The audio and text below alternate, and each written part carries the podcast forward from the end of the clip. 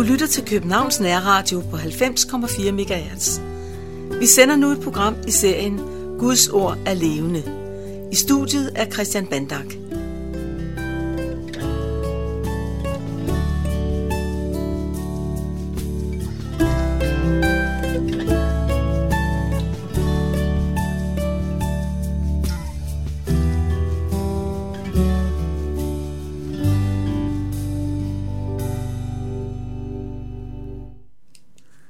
Vi skal høre afslutningen af Matthæus evangelisk kapitel 28, vers 16-20.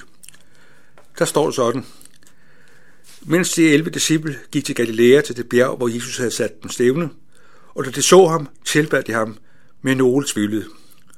Og Jesus kom hen og talte til dem og sagde, Mig er givet al magt i himlen og på jorden. Gå derfor hen og gør alle folkeslagene til mine disciple, i det I døber dem i faderens og søndens og helligåndens navn, og det lærer dem at holde, holde alt det, som jeg befaler jer. Og se, jeg er med jer alle dage indtil verdens ende. Her er vi kommet til finalen i Matteus evangeliet. Vi hører her, at Jesus siger, at han er med alle dage indtil verdens ende. Sådan begyndte det egentlig også i kapitel 1 i Matteus evangeliet, hvor vi hører løftet om, Immanuel løftet om, at Jesus skal komme. Gud med os. Og det er jo lige præcis det, der nu er den endegyldige virkelighed. Efter Jesu lidelse og død og opstandelse, så er det her med godt gjort, at Jesus virkelig har al magt i himmel og på jorden. Jesus, han møder sin disciple. Og det er jo ikke sådan, at alle disciplene øh, løfter hænderne og råber, halleluja, godt gået Jesus.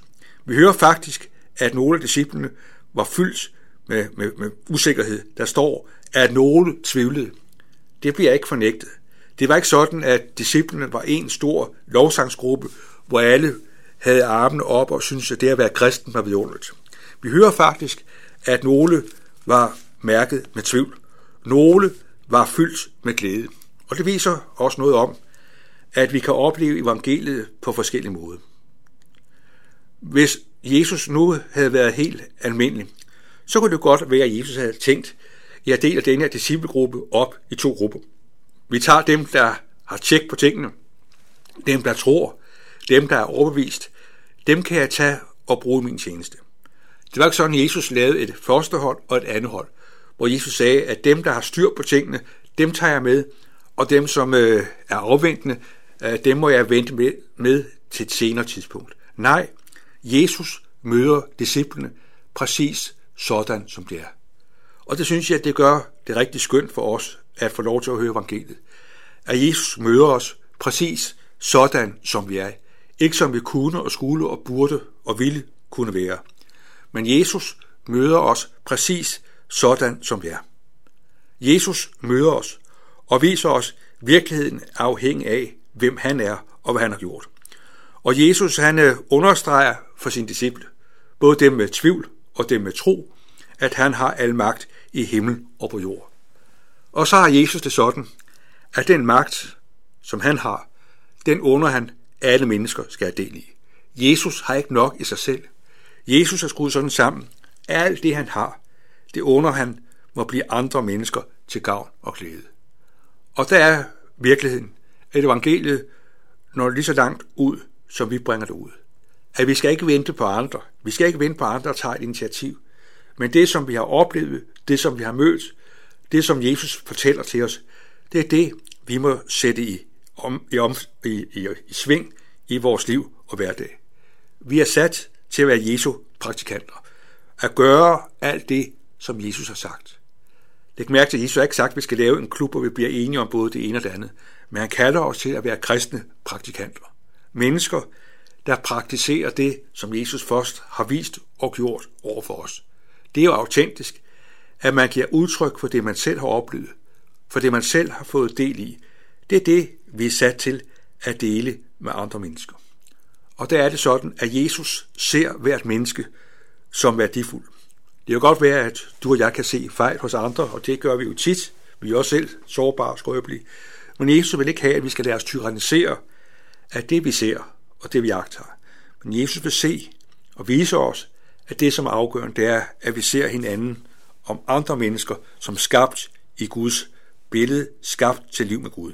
Og den virkelighed under Gud må komme til udtryk i vores liv og vores, i vores i måde at være på. Og der er vi kaldet til at, at døbe. At vi døber af børn og bliver døbt i faderens og søndens og heligåndens navn. Det kan der siges meget om, men den korte øh, forklaring er, at alt det Gud står for, alt det Jesus har gjort, og det Helligånden formidler, det rækkes også i dåben. Derfor er det så uendelig rigt og stort og godt, at du og jeg får lov til at leve i det perspektiv, at vi må være Guds børn, præcis sådan som vi er. Og så hører vi Jesus sige, at han er med alle dage indtil verdens ende. Jesus siger ikke bare, at, at han er med på de dage, hvor alt lykkes, hvor alt bare går, som vi gerne vil. Men Jesus siger altså også, at han er med, også når det kan være svært. De dage, som vi ikke selv vælger, som vi må leve, er han den, der er med. Det giver os en glæde og en frimodighed, at han er med. Og der kan det jo godt være, at Gud nogle gange lader os erfare, at hans hjælp er det, der bærer i vanskeligheder og krisen. At Guds nåde er ikke bare det, vi undgår, men Guds nåde er også det, som han lader os gennemleve. At Gud giver os udholdenhed, Gud giver os frimodighed, Gud giver os øh, frimodighed til at tage livet og hverdagen på os. Jesus sagde, at vi skal lære mennesker at gøre det, som han har befalet os. Det mærke til, at Jesus han spørger ikke om, hvad vi synes, men han taler om befaling. At det at gøre godt, er det, vi er kaldet til. Elsk de næste som dig selv.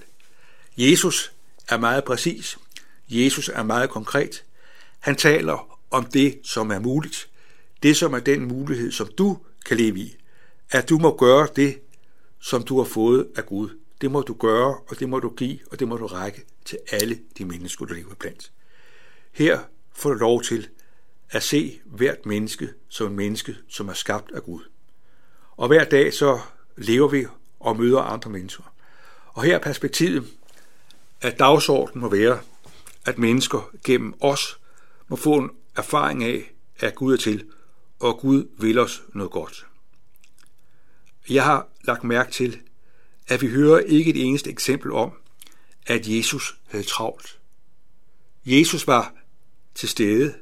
Han var nærværende over for de mennesker, han var sat iblandt. Det var som om, at det menneske, Jesus stod overfor, var det menneske, som her og nu havde brug for omsorg og hjælp og godhed.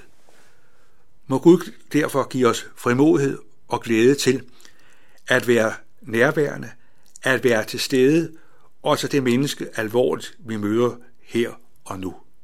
Her har Gud sat os indtil verdens ende.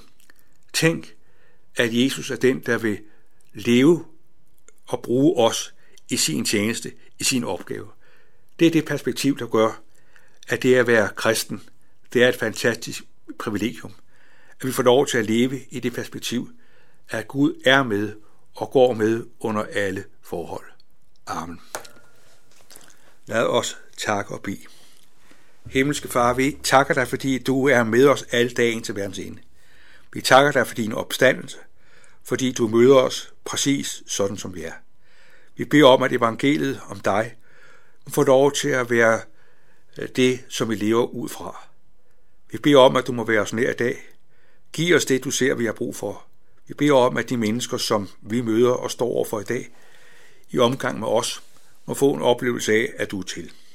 Bed om, at du må give os det, du ser, vi har brug for. Tak, at vi får lov til at komme der til dig, som vi er. Og vi beder om, at det liv, som du har givet os, må få lov til at være et liv, der peger mod dig og din godhed. Amen.